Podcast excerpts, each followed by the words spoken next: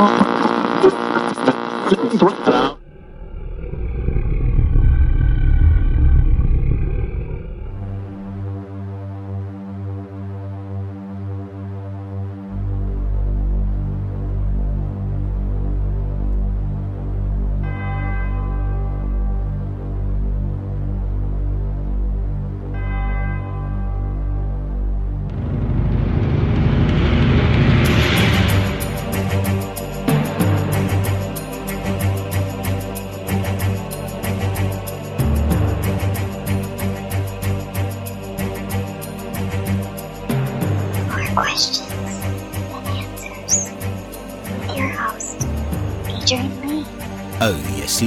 there are more questions than answers. Like, why didn't the Scooby Doo gang go to the mask store and ask a few questions first? Hi, America. Hello, world. My name is Adrian Lee and I am your host. Welcome to the show, More Questions Than Answers, the only paranormal quiz show anywhere in the world. Each week, my guests and I will search the world's newspapers, websites, and TV shows just for you to bring you the very best in paranormal talk radio entertainment and enlightenment. We will then test each other's knowledge of the week's events of the mysterious, strange, supernatural, unusual, bizarre, and just plain weird. If you've just tuned in especially to hear the show, then I admire your taste. If you've just tuned in by accident, then I admire your luck. I am huddled under my quilt with a large flashlight and a nice cup of tea with tonight's guests, somewhere in the barren wildernesses of the Midwest Plains, with the sound of my elderly mother snoring distantly from the room next door. So snuggle under your covers, turn out your lights, and hold on tight. The rules are very simple. Points will be awarded randomly for being interesting and for making me laugh or shiver in horror. Extra points will be available for shock and awe value. To help me control my rowdy panel of recidivists and reprobates, I will employ what I have called the inappropriate bell. An example of this would be. The panel have no idea what's coming, and I have no idea what stories they have for tonight's show. So let me introduce my guests. Firstly, the mysterious and effervescent Heather Morris. She's been a paranormal investigator for many years, with her own team called Hellhound Investigations, and does all of her best work in the shadows. She is now one of the leading audio and EVP experts with the International Paranormal Society, and brings her knowledge and research skills to tonight's show. Heather realized this week that she was bilingual. She speaks English and profanities. Welcome Yes. to the show. Hello. I also wish to introduce the mad and crazy Michelle Corrie. Michelle was born and raised in Moira, Minnesota, and has a keen and avid interest in all things paranormal. Michelle and I laughed this week about how competitive we are, but I laughed more. Welcome to the show, Michelle. Thank you.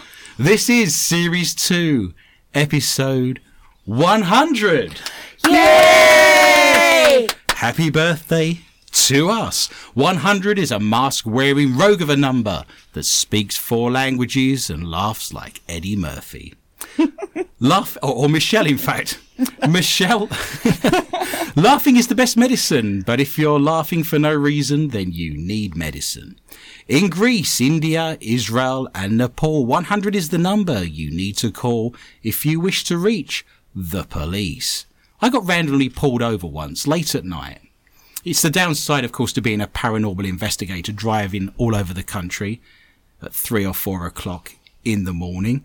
I swear the police officer said to me, he came up to me and said, the answer to this next question will determine whether you're drunk or not. This is the God's honest truth. He said to me, was Mickey Mouse a cat or a dog? What? I swear that is true. You'd be struggling to answer that sober, right?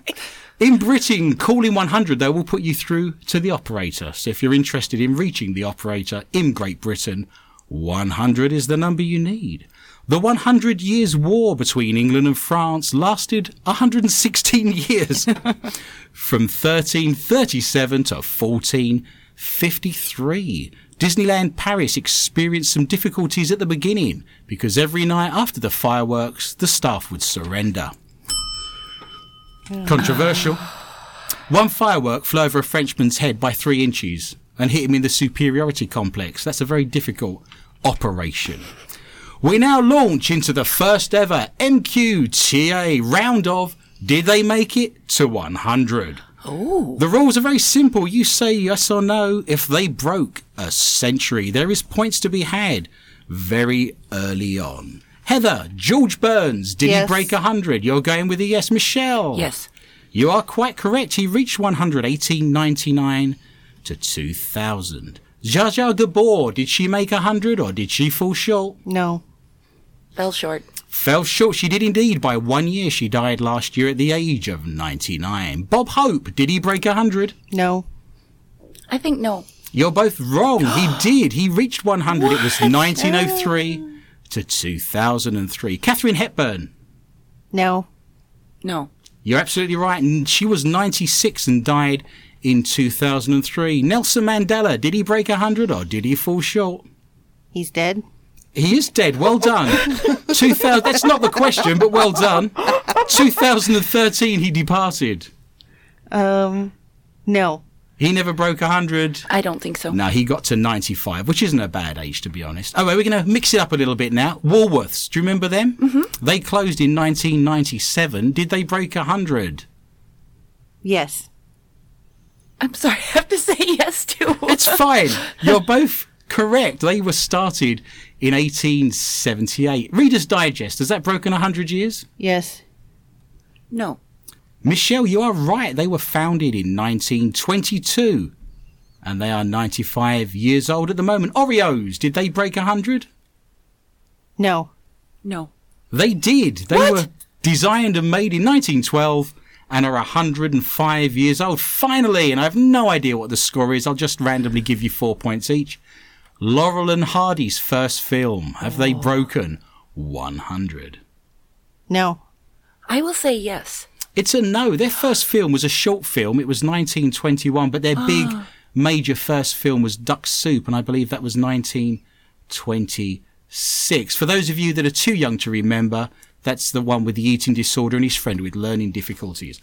We move on to the mailbag. Each week I Yay, love mailbag. reading out your letters. I love reading out your messages on email on our Facebook sites. Noel in California said, I just listened to episode 96 in the archives. Adrian's droopy impression had me laughing so hard, I had to rewind it a couple of times. This was one of my favourite cartoons. Yay. Yeah. Oh. me happy. I'm not having a stroke, I swear. Robin then posted, I always laugh when I listen, even if I fall asleep. Something in the program wakes me up and I laugh again. What a neat way to wake up. Cynthia in Minnesota has written, very entertaining show. The story about the orangutan was hilarious with Heather telling it. You should have seen the actions and what she was doing with a tire. It was great. Artie, who's based in Ireland, posted, Hey guys, listening to your show now. Great show as always. Working night shifts in Ireland in County Galway at the moment. I listen on my Android and it works great. Much love and peace.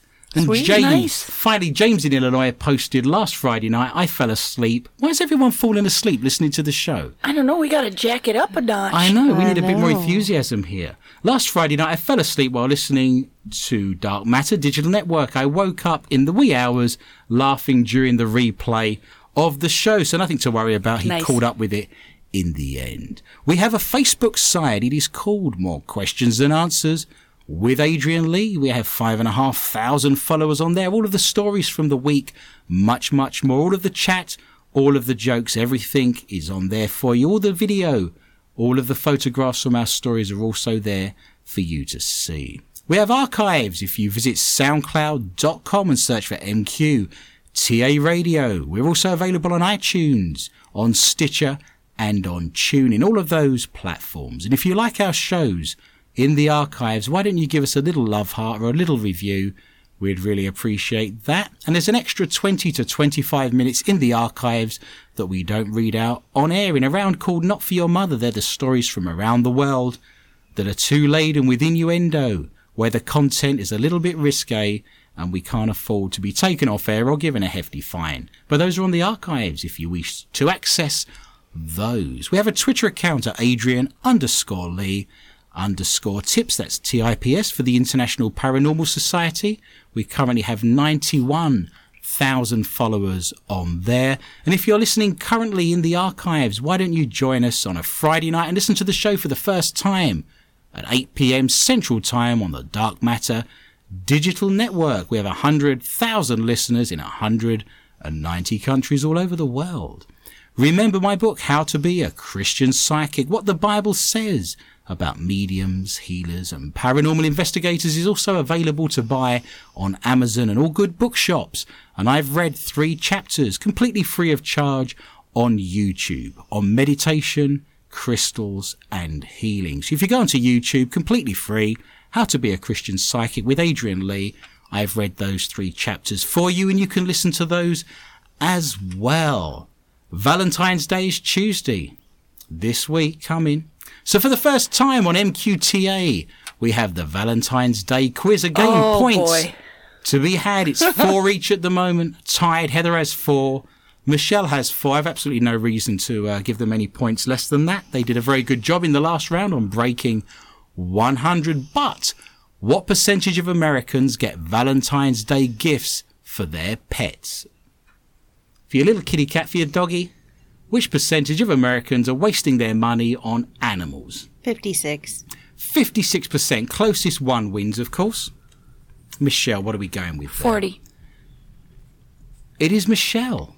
What? The percentage is, would you believe, three. What? Three percent. Oh, poor little things. I think that's accounted for just with Florida, to be honest. Oh. Did you know King Henry VII originally declared February the 14th the holiday of St. Valentine's in 1537? No. That's a very old festival and a very old day to commemorate St. Valentine's, isn't it? 1537. Can you believe that? Now, 73% of men buy flowers on Valentine's Day. So, what percentage of women buy flowers for men? 23. 8. Well, it's 27, of course, because 73 minus 100 is 27. What's wrong with, what's wrong with the pair of you? I thought you may have got that. Okay, I'll give you another chance to win some points. Oh, what percentage of women buy flowers for themselves? 36. 20.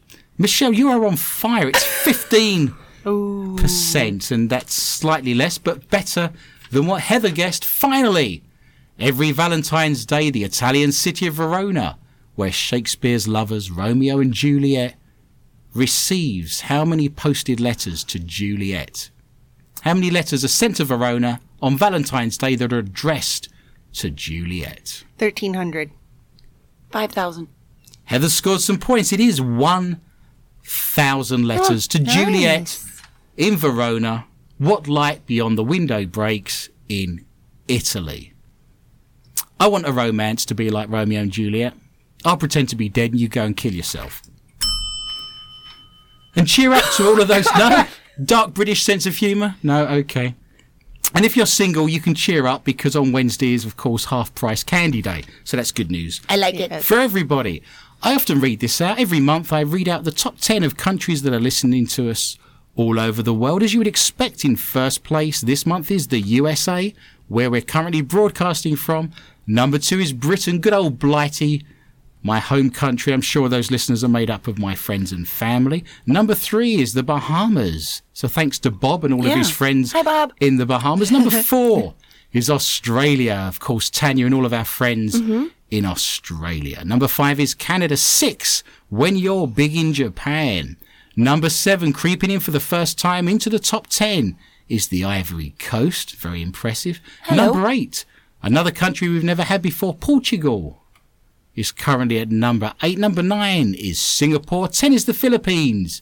Very quickly, we've got Brazil in 11, 12, Norway, 13 in Israel, 14, I can't read my own handwriting, 15, that's Holland, 15 is Chile, then we've got Sweden and Serbia as well. So many thanks to the 190 countries and territories all over the world that are listening to more questions than answers. And if you're listening at the moment, why not post the link on your social media platforms? Tell the world that you're listening to more questions than answers. You can put the links on Facebook and we can get more listeners for the show. We now run into the round that is ghosts and hauntings. It's the first round of the evening, the spooky, the mysterious, the psychic, the haunting. Heather's on five, Michelle's on six, but I am yet to score, but I've got an inkling that by the end, I might just be winning. Uri Geller tested by CIA. Spies wanted to use psychic powers as weapons. Researchers from the CIA claimed the spoonbender could see hidden objects such as a drawing behind a wall. The American spooks later described his paranormal powers as convincing. The revelation came in a cache of 13 million documents released yesterday.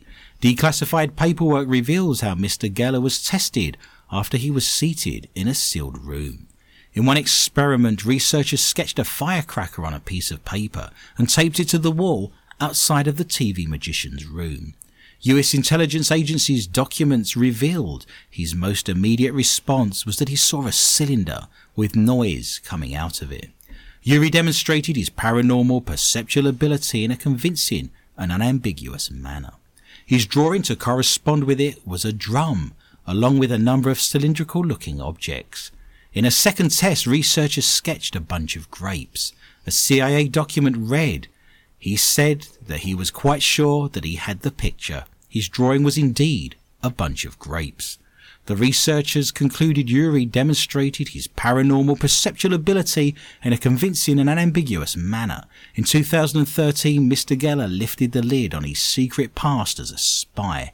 He claimed he worked for both the CIA and Israel's Mossad agency during the Cold War, where his ability to bend the enemy's cutlery was perceived as irritating and very frustrating, leading to the Chinese becoming a world power due to using wooden chopsticks.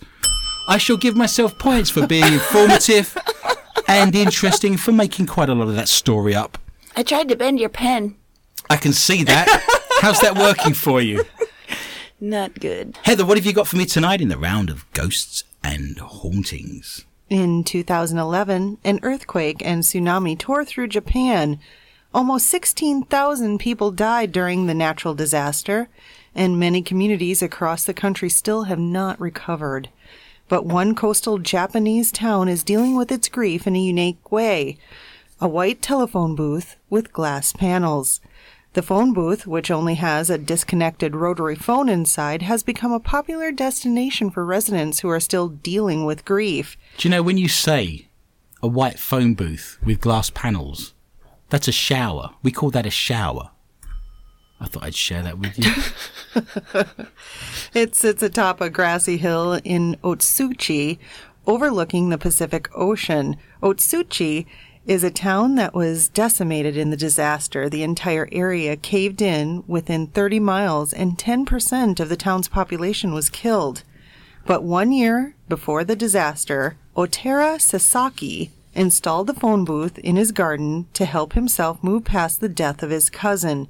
Because my thoughts couldn't be relayed over a regular phone line, I wanted them to be carried on the wind. Hmm. The booth has since become the wind phone and has become a sort of pilgrimage for those dealing with death of a loved one. the wind phone. In the three years after the disaster, the booth received over 10,000 visitors, according to local reports. Some come to make one special phone call. Others are regular visitors who dial up deceased loved ones and fill them in. In the years since it became a pilgrimage point, the Wind Phone has been the center of both a TV documentary and an NPR special report. For those who wish to visit, Otsuchi is accessible from Tokyo by either a high speed rail or a seven hour car ride. The phone booth is located on a hill just outside of the city. Seven hour car journey mm-hmm. to stand in a shower. It's a phone talking booth. on the wind telephone. I like it. Your wind talks all the time. I know it does, especially after I've been in the all you can eat buffet. It's a terrible to do. It's whistling its own tune, I tell you. I shall give you points for being informative and interesting. That brings you up to a nice, resplendent seven. I liked it. I thought it was very sweet. Thank You got two points. I do too. Seventh heaven, there you go. A Twitter account accurately predicted Beyonce's pregnant announcement months in advance, as well as Brexit and Donald Trump's presidency, and the internet is freaking out. On July the 22nd, 2016, the account, whose profile picture is an egg, wearing lipstick and a crown, Humpty Dumpty's wife, no doubt. And all the king's horses and all the king's men had scramble eggs on toast again.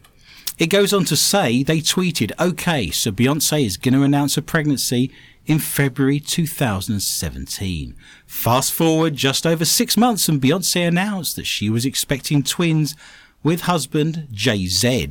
What an unusual name that is. Jay Z. Mm. Zed's dead, baby. Zed's dead. I love This it. bizarrely accurate prediction drew attention to the account, and it turns out the anonymous Twitter user has quite the track record in predicting world events. On June the 22nd, 2016, a day before the Brexit referendum, they tweeted, Ha ha, referendum coming up. Just a heads up, we leave the EU. And of course, the Brexit vote was split 52% to 48%. On the same day as their Beyonce guest, they tweeted, just to prove how rigged X Factor UK is, I can already tell you which category will win. The winner will be from the boys. Matt Terry then went on to win the competition.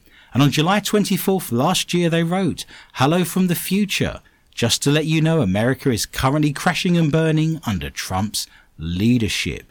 The eerie predictions have left Twitter users in a frenzy, with everyone wondering whether this is a true psychic at work.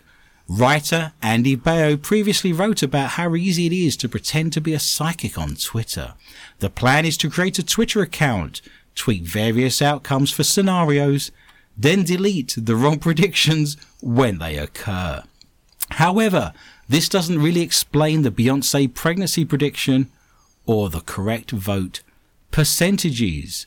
We could have a go at this ourselves. We could make this happen by putting out there lots of predictions and then editing them out of our archives. Oh, definitely. If they don't come true. So bearing in mind our show is archived on SoundCloud and iTunes, Stitcher, all kinds of platforms. If I now read out some predictions, at some point in the future we can go in there and if they don't come true, we can edit them out. Just see where we are. There you go. Having said that, of course, I've got a prediction looming about how the uh, New England Patriots did in the Super Bowl. Do you remember a couple of weeks ago I said I'd make some predictions about the Super Bowl, and this mm-hmm. one there was four teams left in it, and I went with Green Bay because it stands for Great Britain. Right. Yes. And then at the last minute, my psychic skills kicked in, and I thought New England's the way to go here. And then I said to you on air, never do a second guess. Always Right. go with the first one, the one you went with first. How was mm-hmm. that for some good advice, Michelle? Terrible. Looking great now, isn't it? Sorry. So we could have some predictions read out. So I'm going to go through a few, okay? Canada's going to change its name to America's Comb Over. That's the first one. Anti-Trump comedians will start releasing albums from prison, just like rappers. Schools will mm. promote literacy by handing out fortune cookies after school lunches. I think that will help enormously. Bear spray. And the new diet for 2017 says if no one sees you eat it, it doesn't have calories. So lots of fat women sat in closets in 2017. There are four predictions. We can edit them out in the future if they don't come to fruition and we will look brilliant. We will look incredibly psychic. Everyone will be pleased. We'll make a lot of money. What's this we? What's this we? The royal we. I'm using the Oh, royal I see. Gotcha. we. We're all in this Uh-huh. together. Oh, don't throw me in on your boat. three men in a boat. Well, one man and two women. that doesn't quite fit Winking, the, uh, blinking, and nod. the analogies. Michelle, what have you got for me tonight in the round of ghosts and hauntings? I have an eerie video that shows a ghostly figure in a maximum security prison. The video, filmed at Campo Grande prison in Brazil, shows a cell block in the jail where inmates have been hung in the past. Though were they comedians by any chance? Doesn't say. No, No. That wouldn't be that funny for them, though, really, to be honest with it. no. No. A black shape suddenly appears out of one of the cells and seems to float in the air for several moments. That's the last thing you want to see in prison, isn't it? Is a black shape looming at you from out of one of the cells. Yeah, I mean, you know, the next 20 minutes of your life is going to go badly. Very I try to badly. share that with everybody. Staff at the prison were so shocked by the sight, they raised the security alarm, mistaking the spirit for a prisoner trying to escape. But viewers of the clip, which has been seen more than 59,000 times since being posted on YouTube, claimed it was a ghost. This video is terrifying, one wrote. Whatever it is, it's not human. Another commented, This is very much the soul of a prisoner, or it's a ghost. Yet other users have argued the figure is nothing more than a trash bag. The State Penitentiary Administration Agency said the images were only a shadow of someone who was moving in the prison. Why are they jailing trash bags in Brazil? What have trash bags done wrong? Are they roaming the streets, mugging old grannies and taking money off people? You wouldn't think they would have random trash bags just lying around in case prisoners would want to off someone or themselves. Right, yeah. or pick up random litter. That Or was, put uh, body parts in it. We run into the round. We sprint into the cornfield. We look up at the stars with a laser pen in one hand. Michelle's banging a drum. Heather's chanting and she's got some sage on fire, looking for UFOs to come down and to make contact with visitors from another planet. This is the round that is UFOs and cryptozoology. It's green men and very, very hairy beasties. A swarm of mysterious lights has been spotted and filmed over Bristol as bizarre claims emerge that the British Telecom tower located there is actually a refueling station for alien spaceships. The orange blips were filmed gliding over houses in Hengrove by a mum of one, Kelly Maynard. I went to school with a Kelly Maynard. Maybe it's her. Well, it wasn't in Bristol, and it later says she's 36, so we missed out by 10 years. Oh, she could have moved. That's possible. and then just lied about her age in the Yeah, report. I'll have to go and look this up. I think she's one of my friends on Facebook. The intriguing footage was shared just days after a Bristol Post reader shared their theory that the British Telecom Tower in Purdown is a refueling station for spaceships. A similar sighting was also recorded in January over Siston Common near Mangotsfield. I looked up and there were several orange lights moving quite fast in the sky.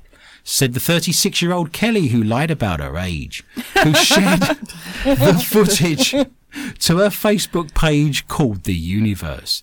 It was about six or seven at night and I ran in and grabbed my phone. On my Facebook, someone said it was lanterns, but then they saw the video and said they didn't know what it was. I have never seen anything like it.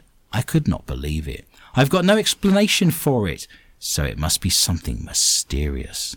The video shows three orange blips moving through the sky, but Kelly said she actually saw 10 to 15 of the unidentified objects before the camera started rolling, reports the Bristol Post. The footage was recorded on Saturday night, Kelly said, but she decided to share it online this week in the hope of finding answers. Writing to the Bristol Post from Montpellier, Ernest B. Skidmore has spoken of an unusual experience he had near the tower on the same day as a UFO was spotted and filmed by the police helicopter over the Bristol Channel. He even claims the shape of a group of trees nearby spells out the letter B. UFOs were brought to you today by the letter B. and it's some kind, some kind, you, Bert. And it's some kind of sign for UFOs that they can refuel there.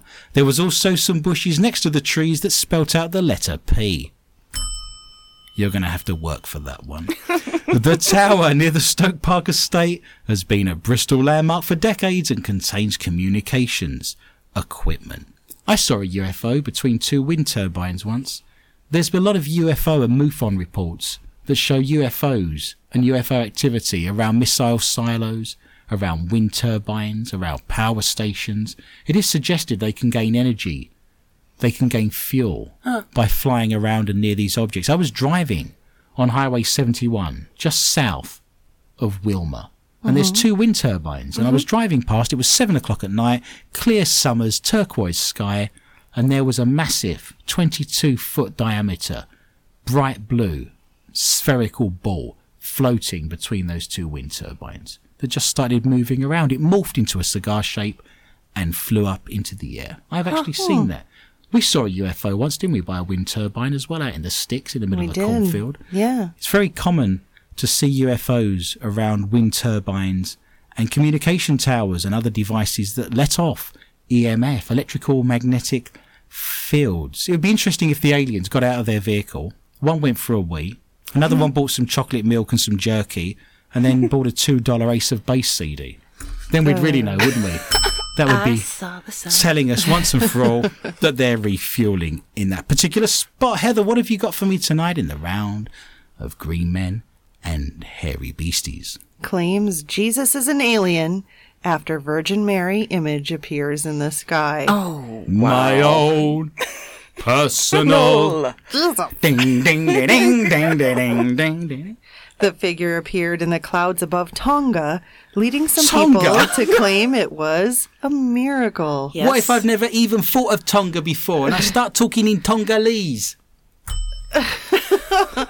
I see someone has jumped on the imitation bandwagon. The imitation bandwagon. Yes. Mm-hmm. Mm-hmm. It's a Tonga party. Fantastic. One of my favourites. I've got a bit of a Tonga now, causing me some issues. I'm wearing a Tonga. of course you are. It's like dental floss. Terrible. According to She's local walking with a list, by my ad. According to local reports, resident Joey Madeley spotted a cloud in the shape of Mary that was then lit up by the sun as he photographed it. It was taken above his brother's house in the village of Halaliva, Tonga Tapu. I'm sorry. She's just making stuff up. This is like a menu No, in an no. Indian restaurant. No, no, it was there. Mr. Madeley said the clear outline of a head, body, and feet, coupled with a golden glow, led him to believe it was a sign from the heavens. He uploaded the image online with the caption, This is an image that was unexpected, and I know it's a miracle in my life. Thank you, Lord, Jesus, Jesus, Jesus. for everything you provided for me and my family. Aw. Some have said the image was that of the Virgin Mary, but others, Say Bart Simpson. including Mr. Madeley's niece, Analua, told 7 News Online it was the image of none other than Jesus. Hang on. There's a there's not a fine line, is there, between Jesus and Mary? But And it's a cloud. I mean, you know, some people thought it was Mary. Dressed- Maybe it drifted a little, then it looked like And Jesus. it got a beard. I was going to say instantly a beard arrived, did it? Yes. Yes. Look, he's got his mother's beard. Uh. they never spoke about in the Bible how hairy Mary actually was, did they? Oh. I think she was beautiful. Lesser known, well, beards can look very nice. I have no problem look at with it. mine. Absolutely fantastic. it gives me something to hang on to. You're right. She said, We all thought it was an image of Jesus. We were shocked. It was pretty random to see that. Now, Scott C. Waring, Yes. Yay! editor of Waring. Alien Chaser website, UFO sightingsdaily.com. You do Lay it know on this me, is this, Scott. this Come is on. this is a, a section of the show where we're discussing UFOs. You realise that? Yes. Okay, you're just I'm just making you aware that we're doing this. that. Is Jesus on Mars? And it's Mary, and it's UFOs, and it's all that fun stuff. So it fits within the parameters that you have set. I, I, there are rules written down. There's a book Scott C. Waring. Yeah. Yes, this is Scott C. Waring. Well, he has picked up on the story, and he's about ready to make a staggering claim. You ready? Please. The interesting thing is that a nimbus is a cloud, but a nimbus is also the halo that you get around a saint or a religious person in a painting. Oh. So there's already a link there, you see. I can see where that fits in. Well, he blogged, it could be divine powers because the figure does look like what Jesus should look like. I don't understand that, but um, we'll go with Scott. it. Way to go, Nicely Scott. played. Go with that. His, I will help Scott out in a minute and actually explain what he's trying to talk about. his robes, arms low but spreading out. If he could walk on water, then walking in the sky would be just as easy. As I have said many times, I do believe that Jesus is an alien. Oh no. Since back in the 1950s, the U.S. president was visited by Val Valiant Thor of Venus, What? what? and he said He's that he knows. Flash. He's been smoking weed and watching Flash Gordon. and, he, Who hasn't? and he said that he knows Jesus personally and considers him family. Only Professor Hans Zarkov, We formerly of NASA, Family. has provided any explanation. I'm waiting for him to turn rainwater into wine. I love this show. I do. I love this show. Well, it looks like Jesus himself sent this message, and someone out there really needed enough for him to do it. Of course, skeptics point out that religious sightings such as these are just the effects of pareidolia, Paradelia, you're breaking my heart. when the brain tricks the eyes into seeing something familiar in objects such as faces or animals and mm. patterns or textures, such as a rock surface, like on Mars. No, that all that That's stuff's up- real. That's real. There's stuff up there, I tell you. There's sofas and shoes and arms and crabs Groundhogs. and Buddhas and all sorts. There's marbles. There you go. Steve Martin's career was up there as well, I believe. Oh, but I love Steve Martin. During the Italian Renaissance, during the 15th century, there was a very, very famous writer that wrote the first proper biography of the artists called mm-hmm. Vasari. He was an architect. He designed Michelangelo's tomb in Florence. He was unhappy that every chapel and every religious building he went into, he saw frescoes painted all around the wall, and there was no common denominator in terms of what Jesus looked like. So no one knew who the characters were. If you went into another church, if you went into another part of the country, if you went to Rome, if you went to Venice, if you went to Napoli, Verona to see Romeo and Juliet, they didn't know who Jesus was. He looked different in every church. Vasari wrote a paper that he sent out to every artist, to every school, to every painter that ever picked up a paintbrush in the 15th century in Italy and wrote down what he thought Jesus should look like with the beard, the robes, the whole works.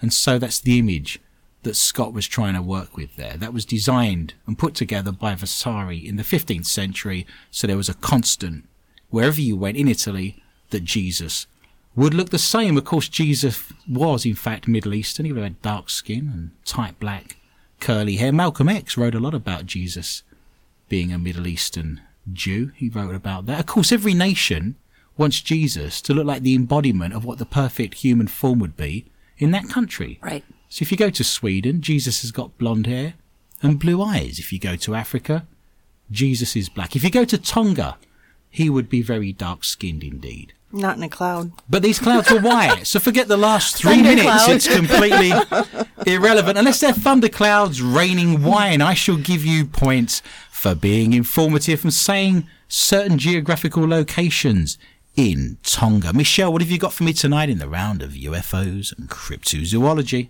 A moment of mystery when a UFO forces a passenger jet to swerve out of the way after shooting past the aircraft's windows. A passenger on board a plane caught on camera the moment the jet swerved to avoid a UFO. In the video, a black unidentified object, which could be a drone or even a bird, can be seen at the same time as the pilot appears to make a sharp movement. The aircraft is then maneuvered back, giving the impression that it was moved to avoid colliding with the strange object. The footage was uploaded online with the caption, A UFO flies just past a Dutch aircraft. The pilot must swerve to avoid hitting the object. A weird series of UFOs were spotted in what experts were calling jaw dropping footage. Da, da, da, da, da. Fantastic. There you go. I don't believe that an aeroplane would swerve out of the way of a bird. And if it's a big aeroplane, like a jumbo jet, one of these Airbuses, they don't just swerve, do they? No. It probably takes them a couple of miles to maneuver. It's like an oil tanker. It takes three miles to stop. I find that very hard to believe. But that footage is available. If you wish to see the UFO that made the Dutch aeroplane swerve out of the way, you can judge for yourself if you go to More Questions Than Answers with Adrian Lee on Facebook. Everything will be there for you and much, much more. We'll see if we can get the cloud, Jesus stroke, Mary, maybe white, maybe dark. Italian Renaissance Jesus there for you. And you can judge that for yourself as well. We ran into the round. It is the strange and the bizarre. It's the stories from around the world that are too strange, too bizarre, not to read out, but don't fit easily into any other category. Pepperami has released a musky pork aftershave for sausage lovers wanting to show off their meaty masculinity. Oh, Gross. Does musky pork sausage do it for you, Michelle? It's only if it's mixed with dirt. Fantastic. Oh, God. well, I'm sure by the end of the night it can, in fact, be mixed with dirt. It's Friday night. The spicy and seductive fragrance will be launched by Towie star Kirk Norcross just in time for Valentine's Day. the pepperami fragrance is ideal for people who love sausage. the aftershave, dubbed Pork for Men, has a gold coloured cap shaped like a brand mascot animal's head. Pepperami has described the product as being a spicy and seductive. Pork is a tantalizing treat for the senses, perfectly encapsulating the very essence of meaty masculinity.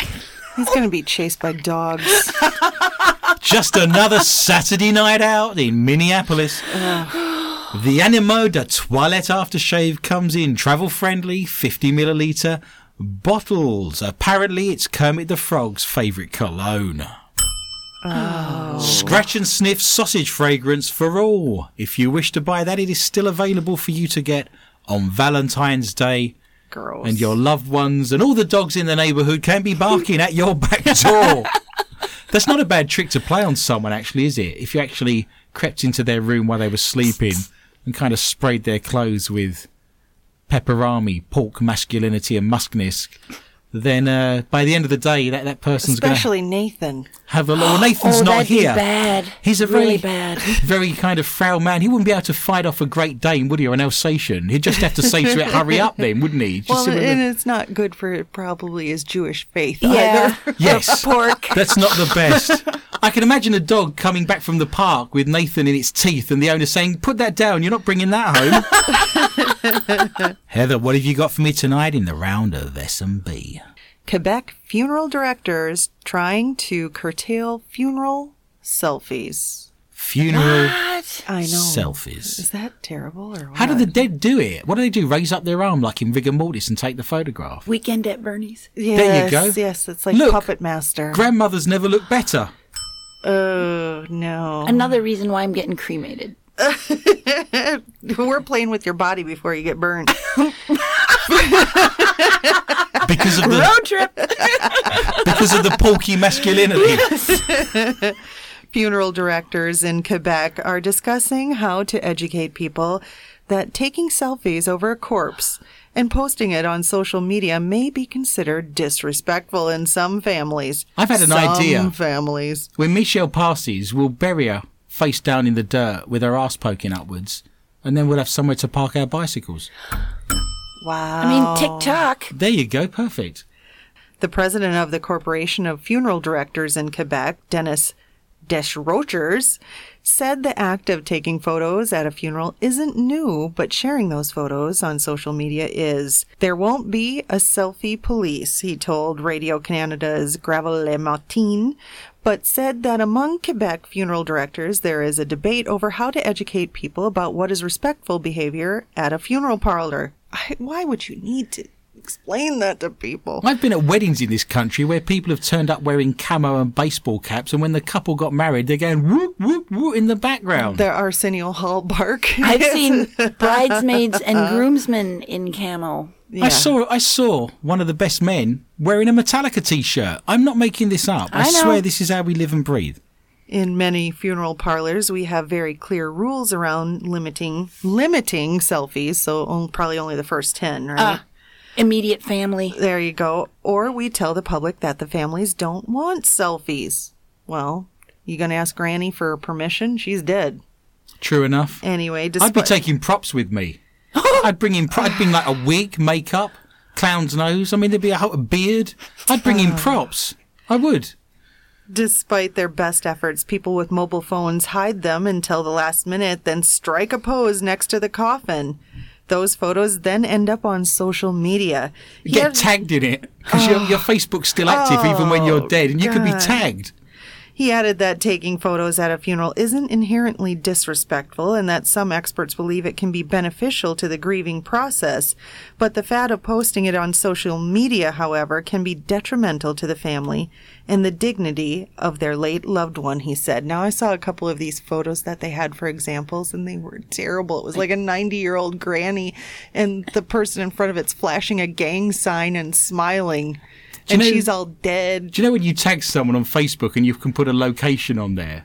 Grandma, Green Acres Cemetery. Do you see what we're doing there? We can tag them Oh. and put. It says location, doesn't it? I don't think I could do that. I I can't just take a I think it's in very bad taste. Tell me what the difference is then, because in the Victorian period, Mm-hmm. the only time you would probably have your photograph taken if you were poor is a memento mori photograph where yes, they propped but you you up. wouldn't be flashing a gang sign. What's the difference? Forget the gang sign, right? All right. What's the difference between a memento mori picture from the Victorian period where you dressed them up and had them next to you like they were still alive with all the family around them and taking a selfie with a corpse now, 120 years later? Respect. Yeah, I think the intent is completely different. If you are taking your photo with Granny who has just passed away and you show some sort of emotion while you're doing it and show the the person that's passed respect, then mm-hmm. that's fine. So if I was but wearing a if you're up suit- there being goofy Right. and thinking it's just cool to be by Granny and dead. Or hilarious. yeah, it, where it's funny,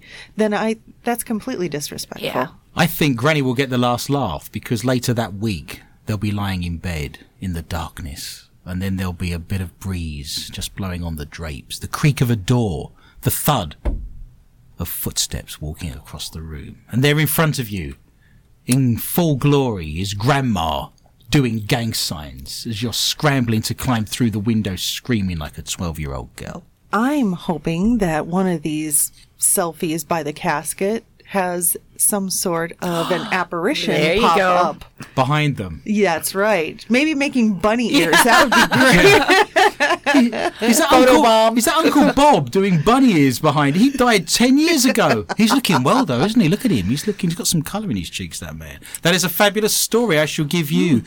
two points. You have reached the dizzying heights of double integers and are currently on 10. Michelle's on 6. I'm on 7. What have you got for me tonight, Michelle, in the round of the strange and the bizarre? A shoplifter who made a fake baby out of her bra to hide her loot. Rants, don't call me stupid. Don't call you Why? stupid. I'm going to draw a baby's face on me bra, shove it in a pushchair, mm-hmm. steal all your goods. Was, was it a big baby or a little baby? Pretty big baby. A real big baby? Yeah, and a little bit tan coloured, shall we say? Yeah. Wasn't a white baby, wasn't a black baby, maybe coffee coloured baby, flesh coloured Oh, did it have like flowers on it? baby. Yes. Well, it had a. it-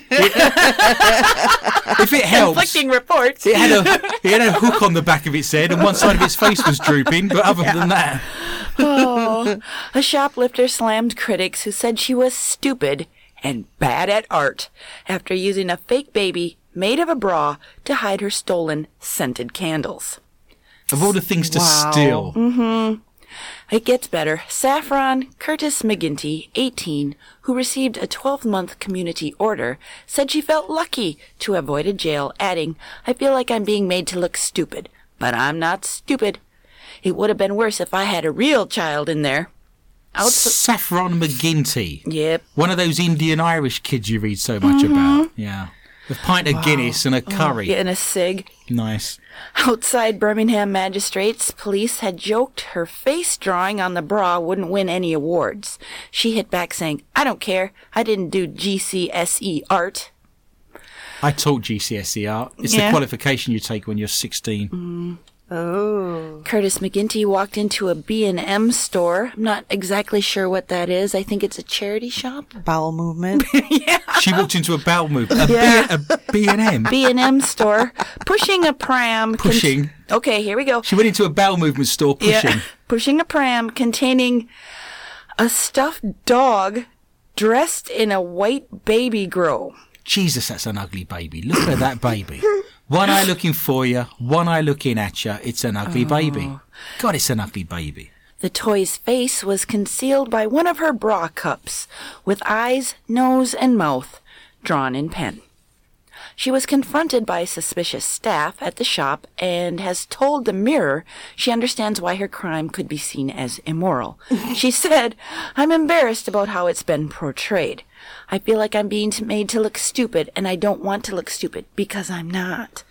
One of the comments said it Wow. was disgusting I used a fake baby. It wasn't a real baby. I would have been worse if it had been a real child in that pram. Someone else said, How stupid. Why would you take one candle? Which is annoying. You should have taken four candles. The amount I got done for was 300 pounds, so I don't want to look like I've just taken a two pound candle. Excellent. Really? If you're going to steal, steal big. No. Following the court hearing, Chief Inspector Jack Hadley joked that Curtis McGinty won't be winning any awards for her artwork. She's hit back saying, I don't care. I didn't draw the baby's face to look good. It was just an outline. I could have drawn a more li- realistic baby if I wanted to. Uh-huh. Can you imagine if she then uses that bra and she goes out on a date and it gets to the point of the evening where you're sat outside her house, you're in the car, you've got your best Ace of Base CD on that you've bought for two dollars from the Alien gas station. From the B&M. and you slowly unbutton her blouse in the heat of the Second moment. base. There's a baby looking at you, a little oh. baby. Terrible. That'd put you off, wouldn't it? Like a Fiji mermaid, like a little parasite looking up at you. La, la, la, la, la. It's eating me choc eyes. La, la, la, la, la. Oh no! I couldn't carry on at that point. I'd be done. That would be it. I'm not. I'm not dating you again. No. You've got a parasite on your breast, woman. There's a little baby's head looking An at me. alien. That's the sort of thing that'd put you off for life. Birmingham Magistrates Court heard Curtis McGinty concealed scented candles, sweets, and an electric toothbrush inside the buggy. Well, once you've eaten all that candy, you need to clean your teeth, don't you? And light a candle. Wasn't that? Do you think that's a Valentine's Day kit? Scented candles, candy, Sweets. toothbrush. Could be. Who knows what they're going to do with the toothbrush? Who knows? She was arrested while stealing from the bargain shop in Solihull, West Midlands. Curtis McGinty claims she borrowed the pram from a friend of a friend who had used the same tactic to shoplift in the past. If you're going to shoplift and you're going to go through all the trouble of dressing up a stuffed dog in baby clothes with a bra around its head, with a baby's face drawn on it, show some ambition. Go to the jewellery shop. Go to Harrods. It's a bargain shop. Everything's a pound. Well, it's probably for charity, which is That's right. terrible. Charity begins at home, apparently, in the West Yeah. Midlands. She added, if I had gone into the shop with nothing but the pushchair, they wouldn't have thought, wouldn't they have thought, what the hell? I'm sure I had a baby when I came out this morning. Someone stole it. Quick, call that bus driver. I've left it on the bus. I just used a pen to draw in the baby's features. The bra wasn't stolen. I've never worn it. It's just one that I had in the drawer. Well, why would you ruin it then? I know, 'cause she could steal another one, I guess. Curtis McGinty was sentenced to a 12 month community order after she admitted two counts of shoplifting and assaulting a B&M staff member. Nice. When she asked if she will now give up stealing, the teenager of Birmingham added, It's sort of half and half. It's made me want to stop, but I'm not. It's Vicky Pollard, isn't it? It is, yes. No, but yeah, but no, but yeah, but. she has that pram member. Did you go give me evils? I think the police were waiting for it. It was a booby trap. oh. Heather, what have you got now in the round of the strange and the bizarre? A taxi driver reported for speeding blamed the offense on his passengers, who were um, breaking wind when stopped by the police. Put your foot down. I've followed through. Look, he's touching 90. Posting on Facebook, Dorset traffic police revealed the weird excuse of the driver who was stopped on f- last Friday night. Officers said that the taxi driver failed to notice the large marked traffic car in his rearview mirror, but when he was stopped, the driver blamed the flatulence of his three paying passengers for the reason that he was speeding. Do you think he created some skid marks when he pulled up? So his excuse was, I wanted to get there as fast as possible because my oh passengers Juice were anyone? passing gas. Oh, So there that one's called the. Princess. Yes. Nice. A former Royal Canadian Mint employee has been sentenced to 30 months in prison for stealing gold coins by concealing them in his rectum. Oh, damn near killed him. It did. It nearly blew him apart. Leston Lawrence stole 127,000. if you've seen Goldfinger, that's going to be disappointing, isn't it? All right. He's the man with the golden touch. Not anymore. He stole 22 pieces of gold worth $127,000. The 35 year old who was found guilty last November was caught after he had successfully sold 17 of the gold pieces through Ottawa Gold buyers. Passing sentence on Thursday and passing coins, no doubt. He ruled that Lawrence should serve another 30 months in prison if he fails to pay the penalty within the three years of his release. Investigators found Vaseline and latex gloves oh. in the employee's locker. Judge Doody said that these items. Yeah, I read These that. items could have been used to facilitate the insertion of gold items in his rectum. Lawrence was convicted of conveying gold out of the mint, breach of trust by a public official, and possession of property obtained by crime. He used the money to buy a boat in Florida and to build a house in Jamaica. I decided to put that story on our More Questions and Answers site this week, and I said I would read out the best comments Yes. from our listeners for that particular story. 32 people from around the world decided to chip in and Oh, make good. comment on that particular story. I won't read them all out. Most of them I can't read out, to be perfectly honest. But if you go to my Facebook site, More Questions and Answers, you can read them all in Technicolor. Debs in Pennsylvania said he was sitting on a fortune. Kevin in Minnesota said this money smells funny. Chris in California said he is yet to see any change. Diane in New York said searching for a fart of gold. Mark in Ohio said, I think he needs a lesson in asset relocation. Martin in New York said, the attack of the phantom turtler. David, I don't think he did it in that accent, but we're close. David in California said the human Fort Knox and Cheryl in Washington said he had golden plans, but then he wrecked them.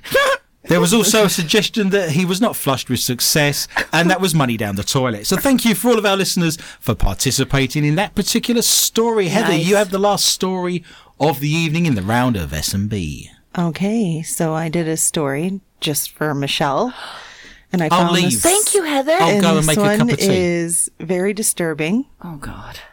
So she have, thought of you. She the story was disturbing, and the mm-hmm. first thing she thought of was you because you're disturbed. have I am. the wretch bucket ready for her. Oh, All we right, one sec. She's Let got me there we get are. it. Get the bucket ready. Here new, we go. new girl in the corner puking her guts up. Lay it on me. The Indian Express reports doctors in India pulled a live cockroach Oh, out of a woman's nose this week no.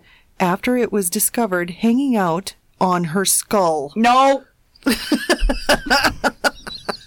She's obviously got the word cockroach and cocaine muddled up, hasn't she? There at some point. Uh, this is so disturbing. The 42 year old woman started suffering pain and had a tingling and crawling sensation Tuesday night. According to the Times of India, she thought it was a cold at first and insisted that it was a living nightmare. It wasn't until the third hospital the woman visited Wednesday that the doctors used a nasal endoscopy to find the source of the woman's discomfort. Oh. It was a very large, Nope. very wiggly, very much alive cockroach oh. resting on her skull in between her eyes. No. Oh no! How did it get in there? Oh. Do I have one? smell, smell these flowers. Oh, it's gone up. And they removed it through her nose. And it was alive on her skull, uh-uh. right between her uh-uh. eyes. I'd have to keep Yeah. it. If I had a parasite Oh. living on my body for that long, I'd keep it in a tank at that point. That brings to an end the round of the strange and the bizarre, as well as the end of the show. We now enter the round that is called Not For Your Mother, which means you have now found us on one of our platforms. Why don't you give us a little love heart and a little review while you're listening to this? I would be very grateful. This is the round we can't read out when we're on air. And if your mother's of a nervous disposition or there's young minors in the room, they need to be removed. Two 2,000 year old artifacts found in the tombs of ancient Chinese aristocracy are believed to be the world's oldest sex toys. Rare pictures of the bronze pleasure devices have been released amid speculation. They could have belonged to Chinese royals. One of them even has a metal ring attached to it. Well, you'd want to retrieve it again, wouldn't you, if it was made of bronze? Which end? Which end? The end that you can get hold of. The extraordinary items have never been on display before, but will feature at an upcoming exhibition called Tomb Treasures at the Asian Art Museum of San Francisco in the US of A, running from February the 17th to March the 28th. Curator Zhuang Fan said the two artifacts could be worn and used, and that they both illustrated an almost modern appreciation of the body's needs and wants. They are both believed to date back to China's Han Dynasty, which was 206 BC to 220 AD and were discovered buried in the modern day Jiangsu province near Shanghai. One is being kept at the Yangzhou Museum, which is yet to put them on public display. The San Francisco exhibition called Tomb Treasures will display more than 160 artifacts from the Han dynasty, as well as private objects associated with sex and pleasure. They will include luxurious daily life ornaments, worship items, a large silver basin for taking baths, a working stone latrine with an armrest, and an elaborate ceramic urinal. I once dated a Chinese girl. I asked her for a number and she replied sex, sex, sex, free sex tonight, which I thought was amazing, but it turned out to be 666 3629 so I was very disappointed in the end. If you wish to see the bronze, ancient sex objects that have never been seen before and are the oldest in the world, you can go to our Facebook site, More Questions Than Answers, with Adrian Lee. Miss Morris, what have you got for us in the round of NFM? A man has been banged up after he was hauled before the court for allegedly having sex, No, and I can't picture this. please. I can't even imagine it, Uh oh. with a sewer grate. What? A Yeah. sewer. She still writes, to be fair. So, you know, not the end of the world. A sewer. So he was out in the What? road, lying down. The sex was great. Don't, don't, don't encourage it. Don't. She'll just get worse. What's Oh. wrong? I love it. There, great. It wasn't Tony the Tiger, was it, by any chance? No, his name was Florin Grosu, who was remanded in custody after he was allegedly seen fornicating with the drain cover in the middle of the day. Awesome. Really? A Can't hide your love. Is that why they call it a manhole cover? Oh. Grosu, 33, denied in- indecent exposure, outraging public decency, and criminal damage relating to the January 17th What incident. did you do to it? I have no idea. What if he got stuck? You'd have to walk home holding it in your hands like a giant steering wheel Oh. with a little bit in the middle poking through. It'd, be, it'd probably go blue I- at that stage, wouldn't it? It'd be blue. What? Mm, I, I have no words. There is a there is a syndrome called techophobia where people do things to how like do you know about the syndrome? cars because there was a very famous film called Crash, Yes. And uh, I can't for the life of me remember the name of the director, but they did things with all manner of vehicles. Cronenberg. aircraft. There you go. I knew. Well done, that lady. Thank you. Very impressed. It was indeed Cronenberg. It's a very strange film, but yes, Yes. that does exist. People can have unnatural. Well, we've read stories about picnic table love and drain pipe love and Dream pad love. Snowman love. snowman bush love and There's a lot of love out there, isn't it? a This, lot this of is, love. this is our Valentine's Day special right a here, isn't it? Well, this actually happened in Romford, East London, Damn, that's where I come from. and his name was um, Adrian Lee. Appeared. no, I'm just kidding. Wow. Appeared at Barkingside Magistrates Court. Yeah, my, my birth certificate was made out in Barkingside Court. That's yeah. where my birth. My dad had to get on the train and go there to get my birth certificate. Well, he was. What was his name again? Uh, How old is he? Florosu, 33. So he's younger than Yeah, you. I don't- I So you might have taught him, maybe. I just hope he's not the person delivering my parents' Chinese food. That would be terrible. Oh, that would terrible. You'd be want him to wash his hands, wouldn't you? Really? Well, he's due to appear in Snaresbrook Crown Court next month for his great love. Oh. There must have been plenty of appliances around the house. He didn't need to go outside, did he? I know, garden hose. There's It was manner. really sexy, though. Yeah, the way that that, that, that, that manhole cover was looking at me. It's got all the right curves. Yeah. Yeah, I can see where we mm. are. Yeah. It's not as if he didn't put in the spade work because he took her to a restaurant and then the cinema. So, you know, to be fair, Because he had to. had to get with her. You're going to have to get two seats in the cinema. You can't bring that in here, madam. Well, there you go. Fantastic. Great love. Great Wow. love. Groundsman accidentally carve a very rude shape into a football pitch during a Dutch football match. Wintry conditions during the clash between Heracles and Groningen meant groundsmen had to clear snow away from the pitch before the match started.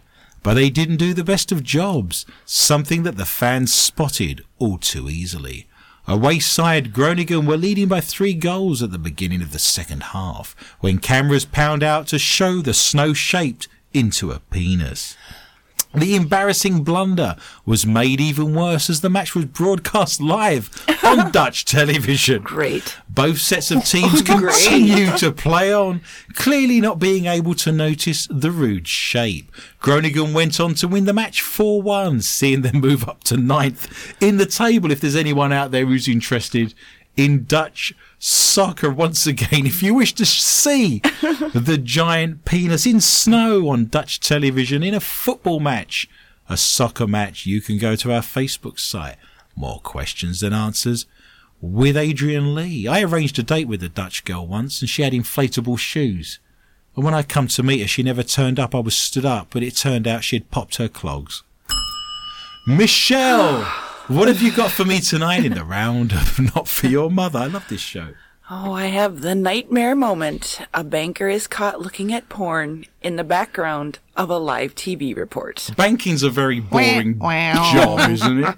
This is getting more common, isn't it? There's actually laws in place now for watching pornography in public places, like on the bus on your iPhone. Hold on a second. He was just looking for the guy from the mint From the to see if he could locate Yes. the gold And the manhole. and the manhole. There's So gold in them there hills. in them their bums. Nice. Oh, the banker had no idea he was being streamed live to viewers when he decided to take a peek at naked glamour models during his working day. We imagine it's tough work being a trader in a top investment firm, so every now and then they probably need to let off a little steam. But one unfortunate man chose the absolute worst moment in history to take a break from work and check out some nude hotties online. So it just happened that Australia's 7 News channel was broadcasting live from his office, so his explicit oogling was seen by thousands of TV fans. We should have the word oogling in every week's show. Yeah. There's certain words that we have to have. Oogling. That's a. I wouldn't even know where to spell that. I wouldn't know where to start. Oogling.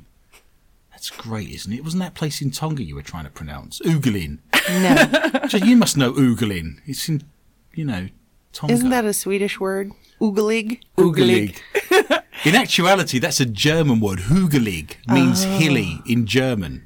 Well, there So you a hill in German or hilly in German is Hugelig. I thought there was a story about oogling in the pointy. Never mind. I've no idea what you've been smoking or reading, madam. She's got cockroach on the brain. do. She's I- got cockroach on the brain. Yeah, we're gonna have to go to the ER after this show. I'll blow it out. You'll be fine. but viewers say it certainly helped to spice up the tedious interview about Australia keeping its interest rates on hold. In the clip, the banker trader is seen in the background of the shot appearing to use his computer to check out the physical assets of a nude model. Seemingly unaware he is on film, he opens several files that seem to show a model in various positions. Hang on. Can you imagine the guy who's being interviewed? It's his wife. That'd be great, wouldn't it? Hang on, that's my wife. Now, Or his girlfriend. even worse. The video quickly became a viral hit with viewers cracking up at the poor bloke's mishap.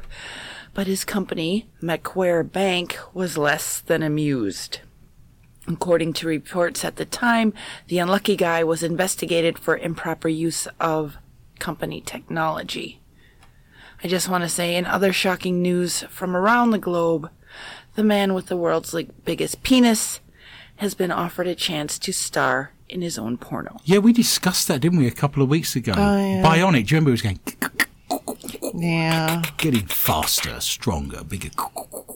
There Gross. we go. No. I'm glad you threw that. In. I'm glad you threw that at the end. I was uh, wondering how that was going. He's going to make welcome. millions, Yeah. millions of pounds on the back of that. Heather, you've got the last story of the evening in the round called "Not for Your Mother." Well, a family in Bangladesh has been arrested after using a fake peni to trick villagers into believing a genie had performed a sex change on their teenage daughter. Police If you, said on uh, Wednesday. Once the genie's out of the bottle, you can't get it back in. I'll give you three wishes. Here's your first one. Villagers said in southern Bangladesh rushed to the family's home seeking miracle cures after hearing the genie had changed the girl's sex and performed a circumcision as proof. But police smelled a scam and took the 15 year old to a hospital for an examination. That's dangerous on a 15-year-old. Yes. Wow. Yes. That's dangerous. He's dead. Wow. It's not dangerous when it's a fake penis. that is true.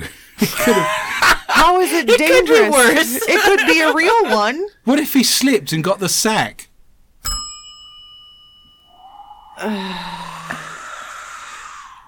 A doctor examined the teenager and discovered a fake penis tied to her waist. The girl and her parents have set up a profitable business promising to heal people with a genie or maybe a touch of the fake penis. I don't know. Anything to do with that genie. You touch the genie. Touch the genie. Touch the genie. No, Touch the genie. Oh, I don't want it. I don't want it. Touch the genie. Touch it, love it. Rub the lamp. No. Don't tell your mum what we do. As news spread that the girl had not only been transformed, but undergone a mystical circumcision, villagers flocked to seek the genie's intervention with their own medical woes. It's a miracle. It's a boy without a willy. Yeah, that'd be a girl. The three will be charged with fraud and prosecuted by police. Roughly 90% of Bangladesh's 160 million people are Muslims who believe in the existence of jinns or genies. Many Bangladeshi healers claim they can communicate and befriend these magical beings or possess the powers to bottle evil spirits. Want to see my genie in the bottle? No. Bit early for that, isn't it? Really, to be honest. we go to Dairy Queen first. Rub my bottle. Rub it. Rub it. Oh, would you rub my bottle? I'm a genie in a bottle, baby. The dancing in the studio has broken out. We're all going down the bar to see Heather's genie. Mm-hmm. Well, all good things come to an end, so let us look at tonight's scores. In last place, with the K2 meter and the dead battery, it is Michelle, who scored a very resplendent 8 and on any other occasion would have won.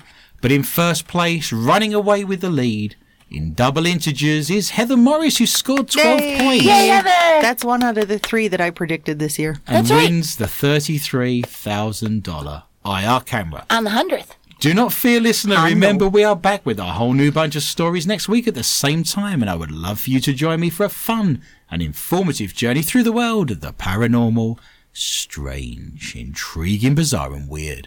Please tell your friends and family about the show. Why not put us on your Facebook? Why don't you tweet at this very moment or copy and paste the links to our shows? I'd be very grateful. You can contact me anytime via my Facebook site, More Questions Than Answers with Adrian Lee, or you can contact me through my Twitter account at Adrian underscore Lee underscore tips. And remember, if you now go to soundcloud.com and search for MQ TA Radio, we do an extra 20 to 25 minutes of the show in a round called Not For Your Mother that we can't possibly read out on air. My gratitude and greatest thanks are extended to Lorna Hunter, Heather Morris, Tom Drainer, Nathan Bush, who's just been brought in by next door's Labrador, and Michelle Corey. And all of the International Paranormal Society at indparanormal.net and all of the show's sponsors, including the Lakes Area Paranormal Interest Group and MUFON of Minnesota. It just remains for me to say thank you for listening. Have a fabulous and wonderful Valentine's Day. And remember, be interested and interesting. Good night.